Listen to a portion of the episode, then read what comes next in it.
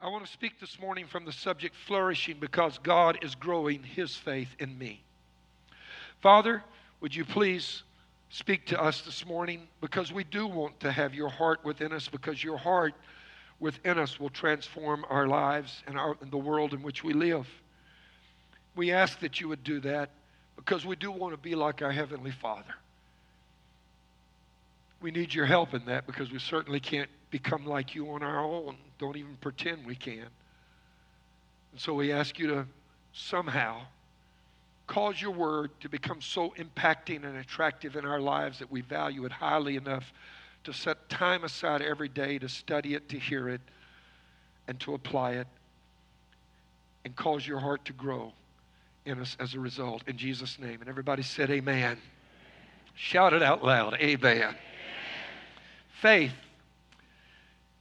Faith is persuasion, according to the word that is translated from the Greek in faith to faith. It is persuasion, credence, moral conviction of religious truth. It is the truthfulness of God, especially reliance upon Christ for salvation. It also means assurance, belief, and faith. In many translations, in this fifth chapter of Galatians, they translate the word pistis, which is the original Greek word used in Galatians 5 for faith. They translate it faithfulness. The word pistis actually means faith. So if you're using one of those translations that is translated faithfulness, let me tell you why they did that. It's because faithfulness is when you have faith, you stand for something. You understand? Like God, you stand for something. And so they'll translate it faithfulness, but it's the very same Greek word that is actually translated that means simply faith. There are four types of faith there's prayer answering faith. There are people who are unsaved that believe God for situations they find themselves in, even in their unsaved condition. They come to a crisis and need help, there are people that don't even know God that can pray with faith. That's the lowest level of faith is to pray for a need. A higher level of faith is saving faith. This type of faith is sometimes not embraced by people at the lowest level of faith who, even in their unreborn again, unconverted state, can still pray and get a prayer answered. I know many people that are unsaved that have told me, I prayed and God did this for me and some of them are still unsaved and ask, Why aren't you a believer? And they say, Man, I don't know. I just don't know if I can live it.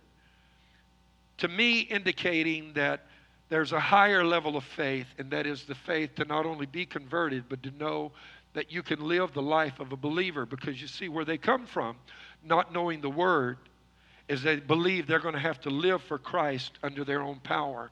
And nobody can do that. Nobody. It's not I that live, but it's Christ who lives in me.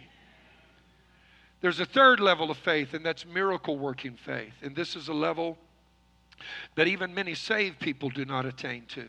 People that are born again. Usually there are a few in the church, and they're usually intercessors, and over the years have spent so much time in prayer, gotten to know God, and watched His faithfulness be demonstrated so many times that if you find yourself in a situation where you need a bona fide miracle, you might not even call me.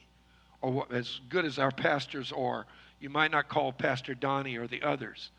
You might call this person that you know has an ability to touch God and could see the supernatural work. The fourth level of faith is actually superior to the other three, and it is the gift of faith. It is God's faith. The Bible calls it one of the spiritual gifts in the 12th chapter of 1 Corinthians. And it is a gift. And a gift is not something you earn and work for, it is something that is given to you. And God allows you, when He gives you the gift of faith, this is what it means to believe about Him what He believes about Himself. You see, what you must understand in studying faith is that God is absolutely convinced that He has the power to do all things. God never doubts himself. I wish somebody could say amen. Many of us second guess ourselves. God never does. He's never made a mistake, never will, never encountered a problem he couldn't fix. With God, all things are possible. He's never found a situation that even made him break out into a sweat. God knows He's God, never doubts it. And when God gives you the gift of faith, it's not human faith, it's God putting His faith within you. To experience this type of faith requires that we see things as He sees them. Amen. That's what the Word of God does for us as we hear it preached and taught. It changes our perspective toward things that are going on around us and about situations in life and even toward ourselves. Things we believe and know about us. God's perspective begins to cause a change in the way we think. And this is why church attendance is so vital to your spiritual development. You can't cause these changes, only God's Word can bring about these changes.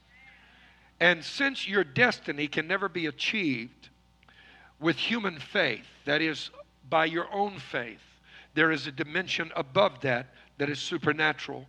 And God created you with a destiny that's going to require supernatural participation on His part to make your destiny become a reality. You must know this that since that is the case, you can never see your destiny completed unless you get enough of the Word of God in you that it elevates you and floats your boat to that next level. I need somebody to say amen. It's also why, as I began talking earlier, you must never try to change the Word of God to fit what you presently believe, as so many do. My worldview is this, someone may say, and I don't think the Bible means this. When you change the Word of God to fit your construct, what you just did is remove that supernatural dimension because human faith cannot make happen in your life what the gift of faith can cause to take place. It's also why I said you can't go to church too much, but you can go too little. You need more of the Word of God than you possibly have ever dared believe that you needed. Why? Because Romans 10 and 17, faith comes by hearing, and hearing by the Word of God. You don't get faith because you try real hard to have it. You don't get faith because somebody encourages you and talks you into believing. You don't get faith because you just doggedly persevere. You get faith because the Word of God changes the way you look at life, changes your belief as God puts His faith in you. Amen.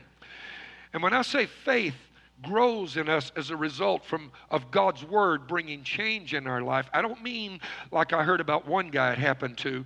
A businessman was in a great deal of trouble. His business was failing. He had put everything he had into the business. He owed everybody. It was so bad he was even contemplating suicide. And as a last resort, he went to his pastor and poured out his story of tears and woe. And he didn't go to church often, but, but this day he went and he said, asked for the pastor to meet with him after the service. And when he had finished, the pastor said, Here's what I want you to do, sir. I want you to put a beach chair and your Bible in your car and drive down to the beach. And I want you to take that beach chair and the Bible to the edge of the water. And I want you to sit down in the beach chair, put the Bible in your lap, pull off your shoes, and let the waves just kind of rush up around your ankles. You open the Bible and the wind will rifle the pages. But when it finally comes to stop, I want you to look down at the page and read the first thing you see, and that will be your answer and it will tell you what to do. Now, I don't recommend that. This is not prescriptive, it is just a story. A year later, the businessman went back to the pastor and brought his wife and children with him. The young man was in a custom tailored suit. He, he was driving an expensive car, his wife in a mink coat. The children were glowing and shining. The businessman pulled out an envelope stuffed with money out of his pocket and gave it to the pastor as a donation and said, This is in addition to my tithing, and this will help the building campaign. Thank you for your advice. And the pastor recognized him and said, out of curiosity, Did you do as I suggested? And the businessman replied, Yes, I did. And the pastor said, You went to the beach? And he said, Absolutely. And he said, You sat in a beach chair with a Bible in your lap? Absolutely. And he said, You let the wind rifle the pages until they stopped? Absolutely. And he said, What were the first words you saw? And the businessman replied, Chapter 11.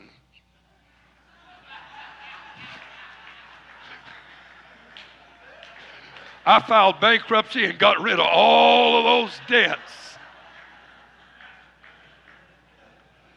When I say the word has a solution, I don't mean like that. There are not only four kinds of faith, there are four kinds of sight.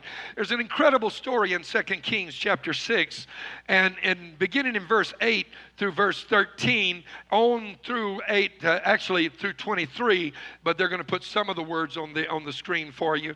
The king of Syria was making war against Israel, and he would meet with his generals and they would strategize, and they invaded Israel, and he would set up an army to ambush the king of, of Israel, the king of Syria would, and his army, and every time they set up a trap, every time the king of Israel would go a different direction. And finally, the king of Syria was so frustrated that he called his generals together and he said, I want you to tell me which one of you are for the king of Israel.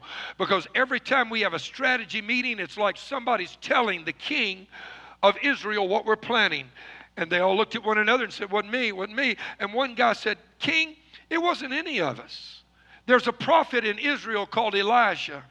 And when you have a conversation in your bedroom, he can tell you what you said. There's somebody that knows the heart of God. And he's the one telling the king. And so the prophet said, Where's this guy at? And he said, He's in a city called Dothan. He said, Take the army and you go down there. And in 2 Kings 6, verses 14 beginning, they sent char- horses and chariots. And notice what it said a great army. And they came by night and surrounded the city. And when the servant of the man of God, Elisha rose early and went outside. There was this huge army standing around the city, shields, swords and spears poised for attack, chariots, those were like tanks, you know what I mean, of the day. And the servant comes running back inside and wakes the master up and said, Wake up, men of God. Alas, we're in trouble. What shall we do? And the prophet said, Do not fear, for those that are with us are more than those who are with them. And he said, Unless my math is wrong, it's me and you. That's two. That's a great army out there. Not an army, a great army. And Elijah prayed and said, Lord, I pray, open his eyes that he may see. Hallelujah. Hallelujah. And the young man looked, and the mountain was full of chariots and horses of fire as angels surrounded them. So when the Syrians came down, Elisha prayed to the Lord and said, Strike this people, I pray you, with blindness. And he struck them with blindness. And Elisha went out and said, This is not the way you guys got lost. Let me lead you the right way. And brought them straight to the king of Israel. And the king of Israel's jumping up and down. Do I kill him now? Or later, do I kill him? And he said, Man, you don't kill him. Give him something to eat and give him something to drink and send them home. And one of the greatest tests of whether you have the heart of God or not within you is what do you do when your enemy that has hurt you gets in your hand and you've got the power of life or death over that situation. And the prophet teaches the king of Israel a lesson. And because the king listened and set them down, fed them, gave them something to drink, and sent them, sent them on their way, they entered into one of the longest seasons of peace that Israel ever had with the Syrian army. This story is significant in this sense. It reveals there are four types of sight. First, there's natural sight. That's what you see with your natural eyes. Walk outside. my God, we're gone. Prophet, prophet, wake up. We're surrounded by a hostile army. That's one kind of sight. You need to know up front that natural sight works against faith. An MRI in your hand you can't deny the reality of the natural world, nor am I saying you should. But an x ray can work against your faith. Talk on the job, the economy can work against your faith. If you're living in human faith and you don't have the faith of God yet, natural sight works against the faith that you have, which is the weakness of human faith. This is where encouragement will only go so far, self discipline, efforts to believe will only go so far. Is that when you encounter a rough situation, it shakes your human faith. I don't care who you are, human faith will be shaken. I need an amen right now. The second kind of sight is insight. And this is what you see not through natural eyes, but through contemplation or the cognitive processes of the mind. This ends up providing knowledge. Natural sight produces unbelief, insight produces knowledge. Hindsight is what you see upon reflection after something has occurred, and this gives you understanding.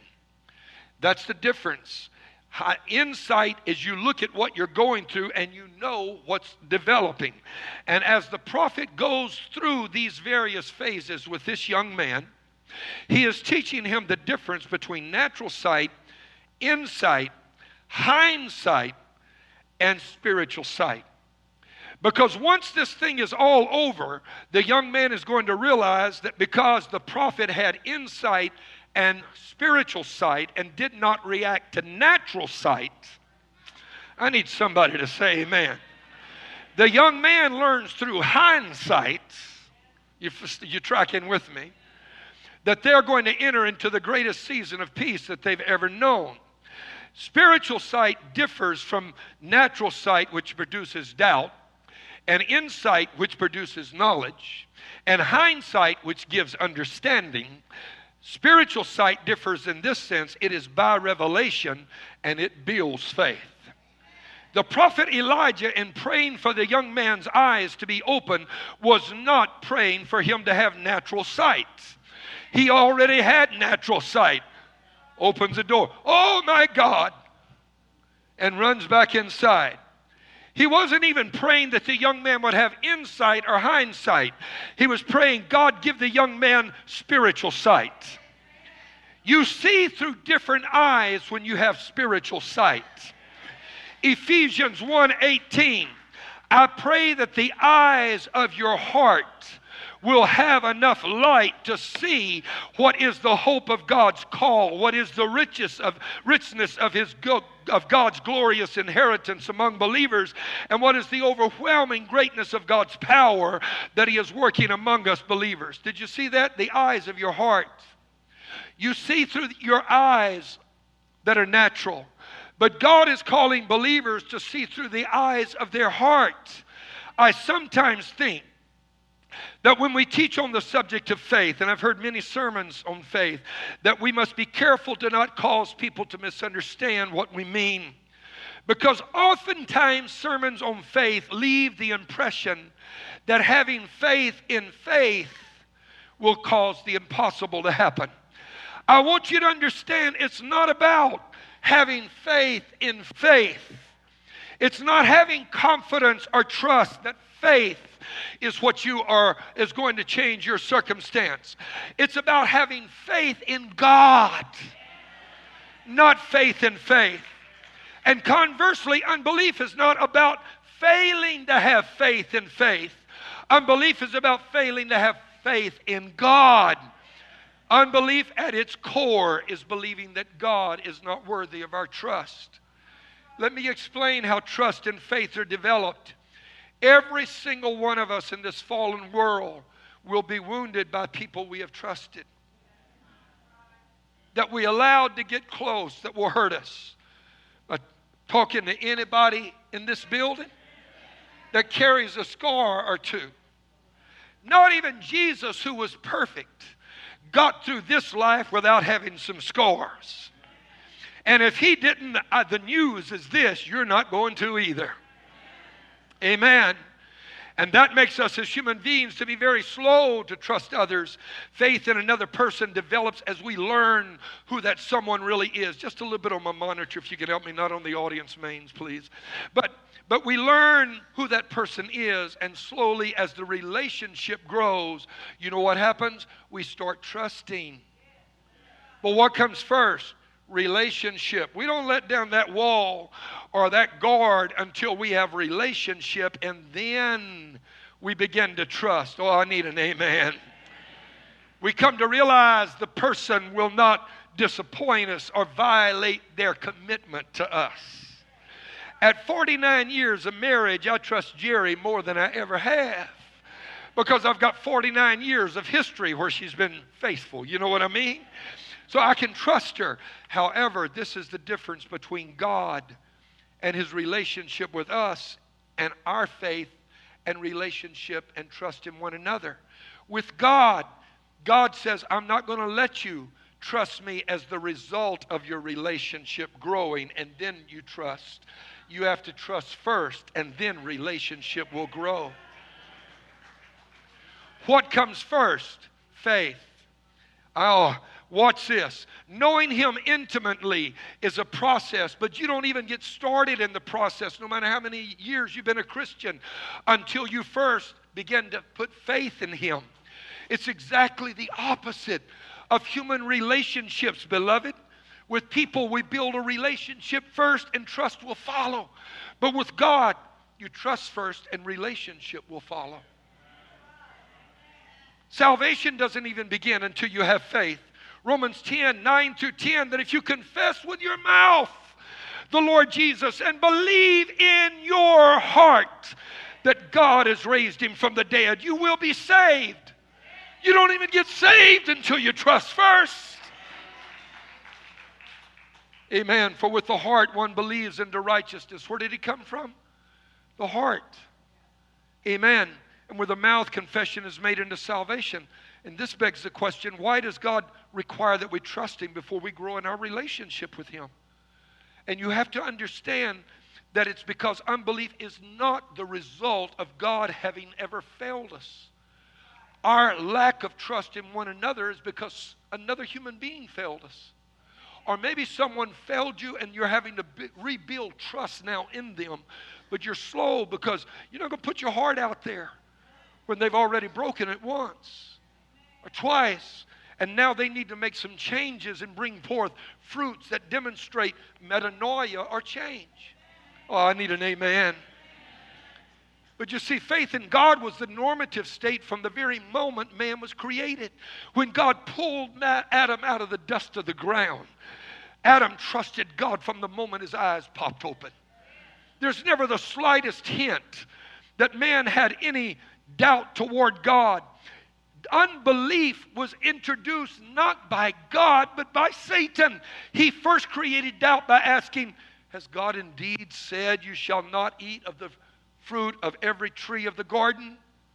And right away, he's questioning what has God said? I need you to look at somebody and say, Satan always begins, tell them, always begins by making you doubt God's word. That's where it starts every single time. Genesis 3 4, and then Look at this through verse 5. You will not surely die. Satan said when the woman explained, Yes, there's, we can have all these trees, but one. And if we eat of that one, we'll die. He said, You won't die, for God knows in the day you eat of it, your eyes will be open, and you will be like God, knowing good and evil. Whoa, heavy duty here. Amen. Because what Satan just did is he introduced something that had never been in the world up until that moment. And that's not sin, it was unbelief. And it's unbelief that leads to disobedience, as we're about to see. And they did die. Satan's pernicious lie and the fact that man believed it uh, resulted in the state of distrust that you and I are born into in this world. This is what is death. It was the death of trust, the death of innocence, the death of relationship with God, the death of real potential. All of that died in that withering moment when man allowed his confidence in God to be betrayed. It was Satan who failed us, not God. And to rebuild our relationship with God, God says, let's go back to the beginning. I want you to start with trust because this is not something I introduced. I'm not the one who failed you. It's that guy back there, and you're making me pay for what he did to you. And we're going to start with trust, and then relationship will come. And so you say, but I can't do that. Man, I got to know God before I trust Him. God said, I'm sorry, on that basis, we're not going to be able to have relationship then, are we? because I'm insisting that you start in faith and then relationship will be built. Be, be built. And you're saying out there in the audience, how can I ever possibly trust God? That's impossible if I don't know Him. Oh, really? You actually trust people every day you don't know. You ever get on an airplane? Did you know the mechanic?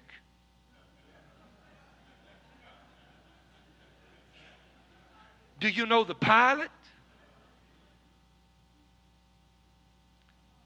I read recently that during the day, during the day, one out of every 60 drivers coming down the highway towards you is impaired by alcohol. That jumps to one out of 12 at night. And in areas with a high concentration of bars, to one out of four. If you include the number using drugs, that it, that it jumps up to 22% or one out of every five driving towards you is legally impaired either with drugs in their system or alcohol. The most common drug used is marijuana.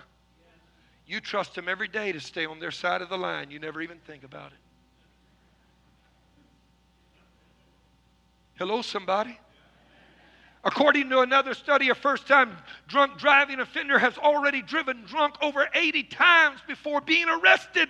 And still another study reveals that one out of every 12, think about this while you're driving, one out of 12 drivers is either texting or using their phone in a way that is distracting and dangerous and is as dangerous as driving while under the influence. Yet we all get in our cars and drive down the highway trusting people we don't even know that are coming our way. And God's saying, if you can trust people you don't know, and every one of us knows somebody that's experienced what happened when they trusted those coming their way because we've lost loved ones in accidents. God's saying, hey, you ever lose anything to me? Did I ever take anything from you? I ever let you down? I ever betray you? No, we got to go back to the beginning. You say, but I still can't do it. I'm trying, man. And this is why we get hung up in the dimension of human faith rather than God's faith. In human relationship, trust is developed as a relationship grows and deepens. On the other hand, with God, a relationship grows and deepens after we trust. With humans, we believe first, or, or we believe we have relationship first and we trust second. With God, you must trust first, and relationship comes second.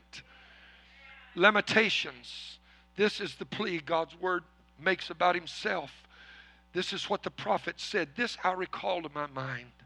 Therefore, I have hope in the middle of the darkest hour that Israel ever lived, besieged by Nebuchadnezzar, people being killed, starving to death, the city being destroyed. This is what Jeremiah said through, though the, through the Lord's mercies we are not consumed. Because his compassions fail not. They are new every morning. Great is thy faithfulness, O God. God will never let you down when you put your trust in Him. People will let you down, but God will never let you down. The, the, the nation was trusting in their armies and in their political systems and in their king and their strategy. But Jeremiah said, God, that's not going to work every time. And it didn't for Israel. But he said, Great is your faithfulness, O God. I'm going to put my trust in you. I'm talking to somebody right now. But here's the good news because you're saying, I still can't do it. It's impossible. Listen to me. God doesn't ask you to create or manufacture faith on your own.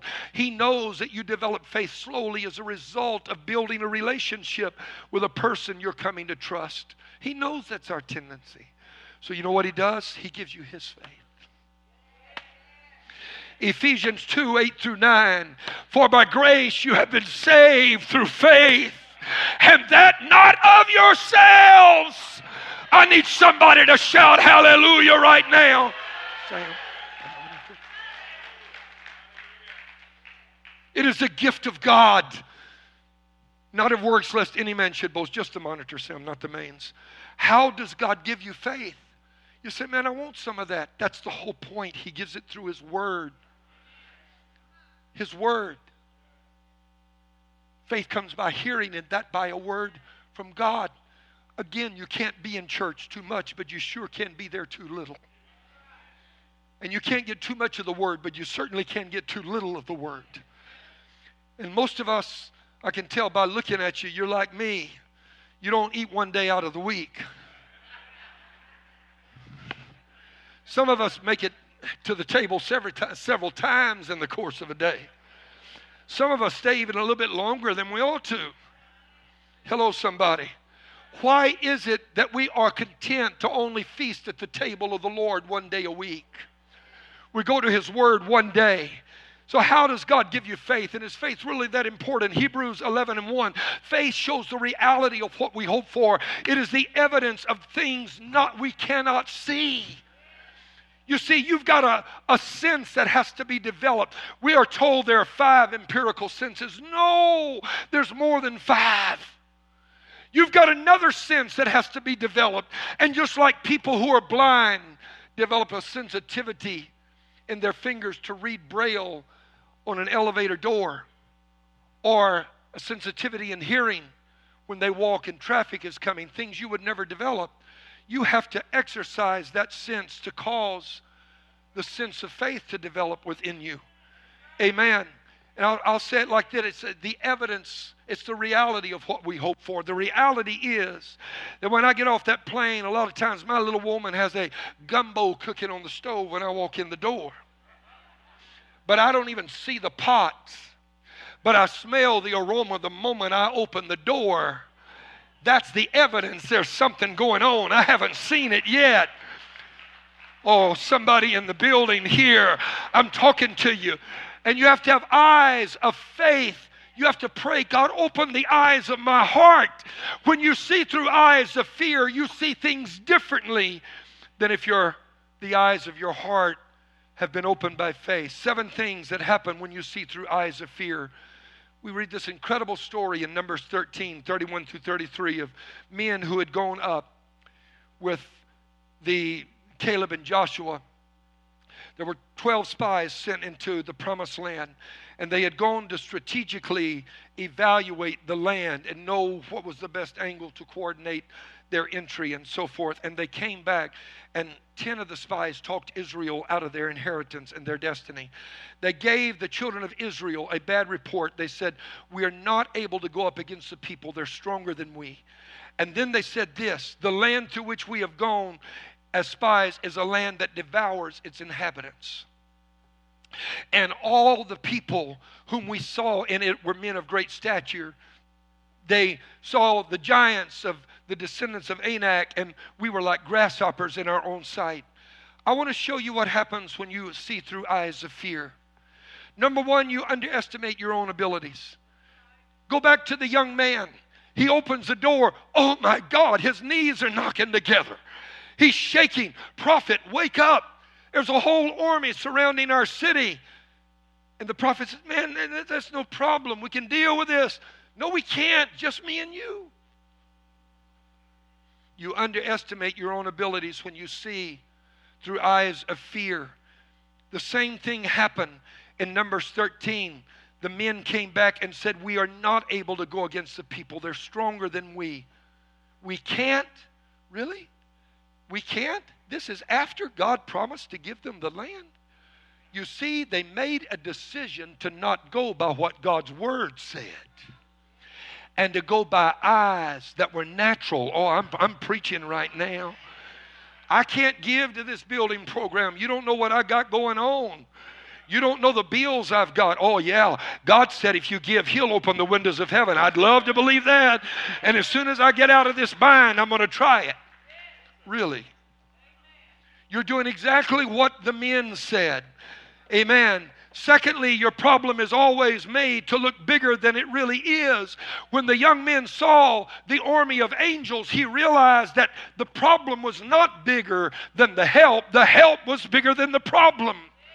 But if you don't see through eyes of faith, you don't see the angelic army. All you see is the problem. And when the 10 uh, spies came back with a bad report. Notice what they said. All the people we saw in it were men of great stature. All of them.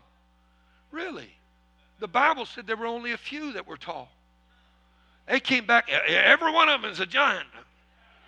They're all giants. They're all, look, if that had been the case, the NBA would have started years ago and it would have started in the Middle East. And not only that, they said the land devours its inhabitants. Really? Really? When was the last time you saw that happen? Just the earth open and swallow somebody up. Amen. People, uh, be careful where you put your foot, you know. We don't want to go in that land. And then they said we saw grasshoppers, or giants rather, and we were like grasshoppers in our sight. The largest grasshopper in the world lives in New Zealand. It is called a weta. This is what it looks like. It's four inches. How'd you like to have a few of those in your bed at night? Amen. They, they said next to them, we're like grasshoppers. That grasshopper is four inches in height. The, if a man is six foot tall, that grasshopper is 118th his size, which means those giants would have had to be 18 times taller than the average man. That's 108 feet tall. Have you seen any 108 feet tall people walking around? No. In fact, there have been many archaeological excavations through the years. They found houses, they found cities, they found stables, they found human bones, they found weapons, they found coins, they found pots, they found artifacts of every type. But do you know what they've never found? They have never found the remains of somebody 108 feet tall. Or a house big enough for him to live in. Or the pot he cooked his meal in. That's because it wasn't there. When you see through eyes of unbelief, your problem looks bigger than it is. Number three, when you see through eyes of fear, you become discouraged. Notice this progression. Exodus 14 1. So all the congregation lifted up their voices and cried and wept through the night. The few ended up discouraging the many. They talked the nation right out of it. Amen and they got discouraged because they were talking this negative stuff. Number four, you begin to complain. In Exodus 14 and 2, they went from mourning to complaining. All the children of Israel complained against Moses and Aaron, and the whole congregation said to them, If only we had died in the land of Egypt or in the wilderness.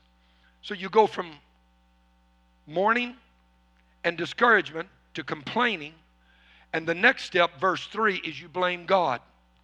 Why has the Lord brought us to this land to fall by the sword that our wives and children should become victims? Would it not be better for us to return to Egypt? So you become discouraged, you begin to complain, you blame God, and blaming God and unbelief lead to rebellion. The sixth characteristic of seeing through eyes of fear Exodus 14 4, they said to one another, Let us select a leader and return to Egypt. Wait a minute, you've already got a leader. His name's Moses. Yeah, we need another one. We, we don't like this guy anymore. He did okay for a while. Had they forgotten how God had confirmed the leadership of Moses by sending 10 plagues upon Pharaoh? Did they forget the Red Sea party when Moses stretched out his rod? Hello, somebody. Did they forget the manna when Moses said, Go out in the morning, there's going to be angels' food on the ground? Did they forget the rock Moses spoke to that water gushed out of that followed them all around? Did they forget the leadership that God had confirmed? And here's what happens when you begin to become discouraged and complain, and it leads to rebellion. You begin to follow the wrong people. And the next thing you know, you're talking about going backward rather than forward. And the result of seeing through eyes of fear is that you settle for less than God wanted you to have. I'd rather go back to Egypt with chains than I would into the promised land. I'd rather go back to the way things used to be than what God has for me in the future. Look, when you see through eyes of doubt and fear, it causes you to lose and settle for less than what God wants you to have. Don't you give up your destiny. Don't you give up your dream. Don't you give up what God's doing in your life. Somebody ought to shout, Amen. But when you see through eyes of faith, when the eyes of your heart are open with faith, there are seven things that happen. Notice number one, seeing things through eyes of faith makes your problem smaller.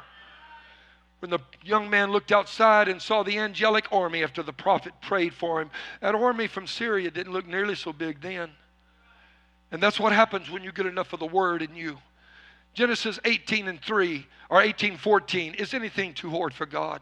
Luke 137 nothing is impossible with God. Mark 10 27 for with God all things are possible. You don't walk around talking about what you can't do. Hey man, I got God on the inside. I'm not looking at things through natural eyes. I see through my eyes of the spirit. The eyes of my heart have been opened. Hallelujah. Hallelujah. Hallelujah.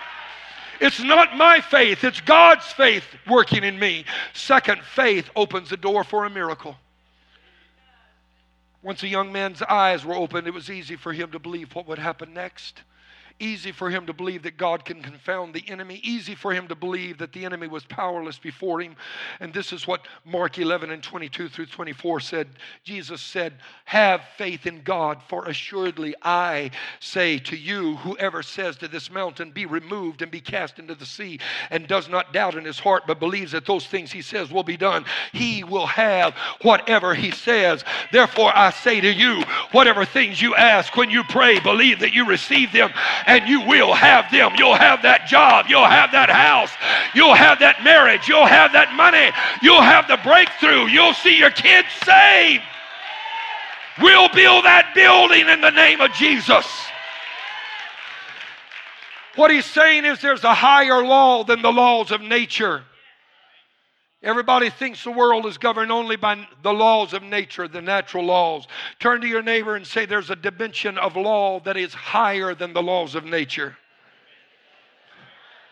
It's called the law of the supernatural. Faith opens a door to the supernatural. You may not realize it, but that's even why we have the word supernatural in our vocabulary. Look it up. The word supernatural means above and beyond the natural. Whenever you step into faith, you go beyond the natural into the supernatural dimension. God can heal that disease. God can fix that home. God can turn things around for you. I'm talking to somebody that's on the verge of a breakthrough. I feel it right now. Whoa!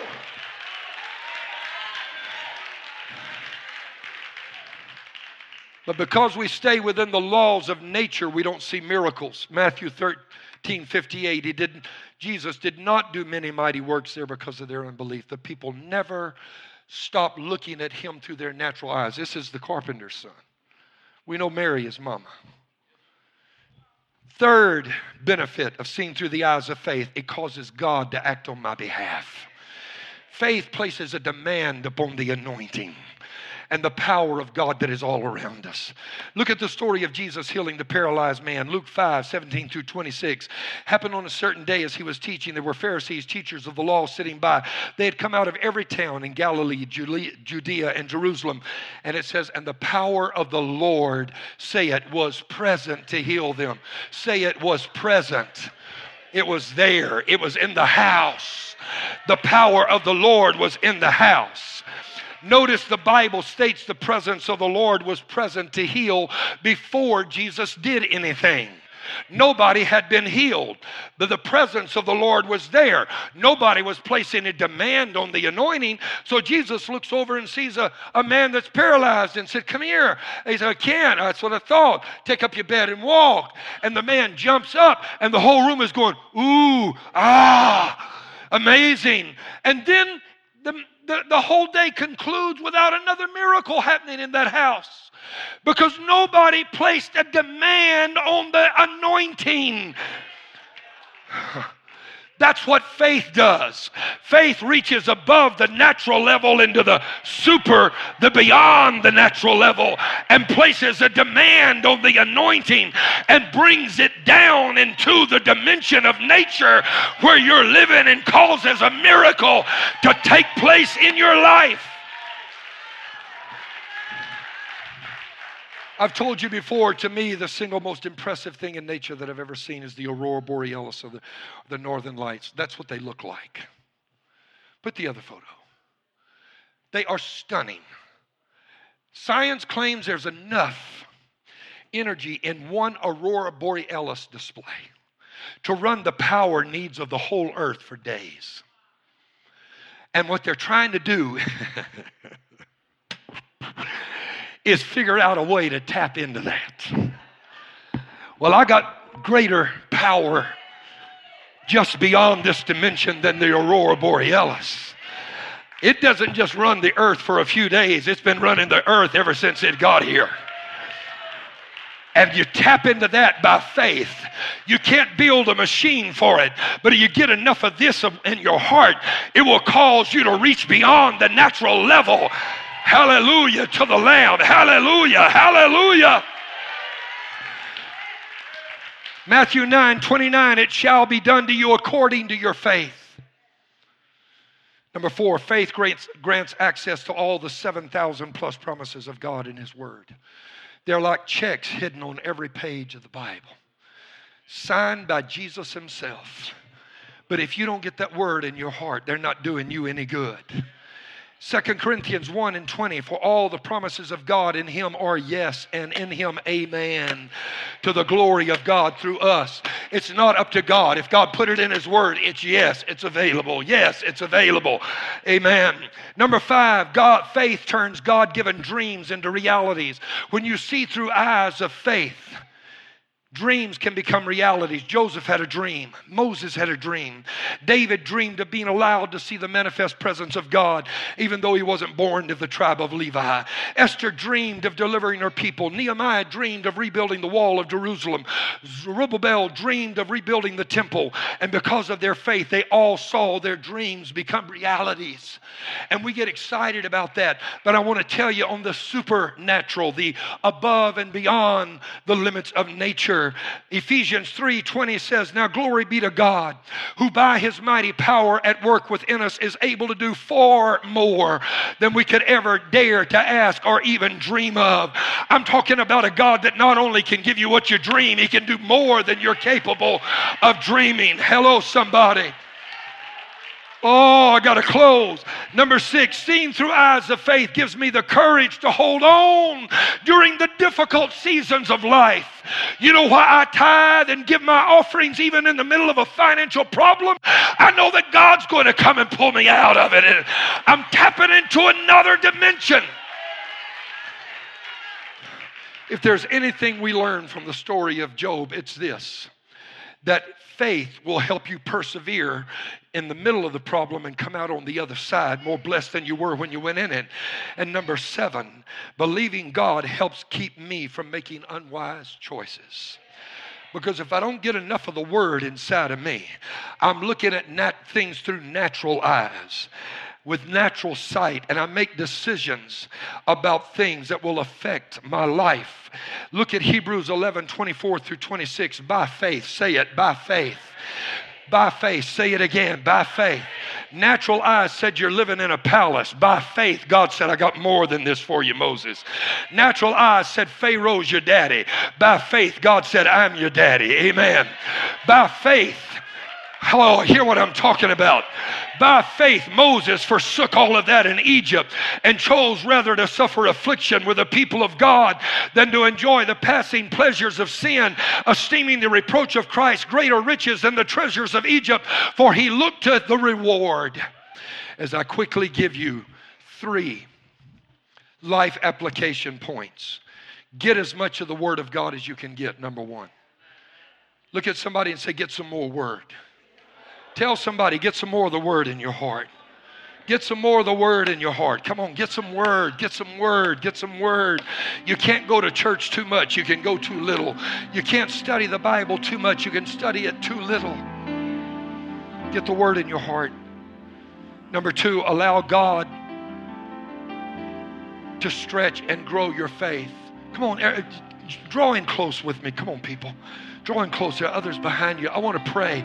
God's going to elevate some faith in this building right now. Oh, there's such a tremendous presence of God in this room right now. I want you to let God stretch your faith. Stretch it. Stretch your faith. That means you're going to be in some uncomfortable situations where you're going to have a choice. You're going to look through natural eyes, and you either do what the natural eyes are showing you you should do, or you look at the Word of God and say, No, I'm holding on to God. God made a promise. And number three, grow your faith for your family. Get more Word in you. Allow God to stretch your faith and then grow your word, grow your faith for your family, your career, and your business. And the third thing is dream big.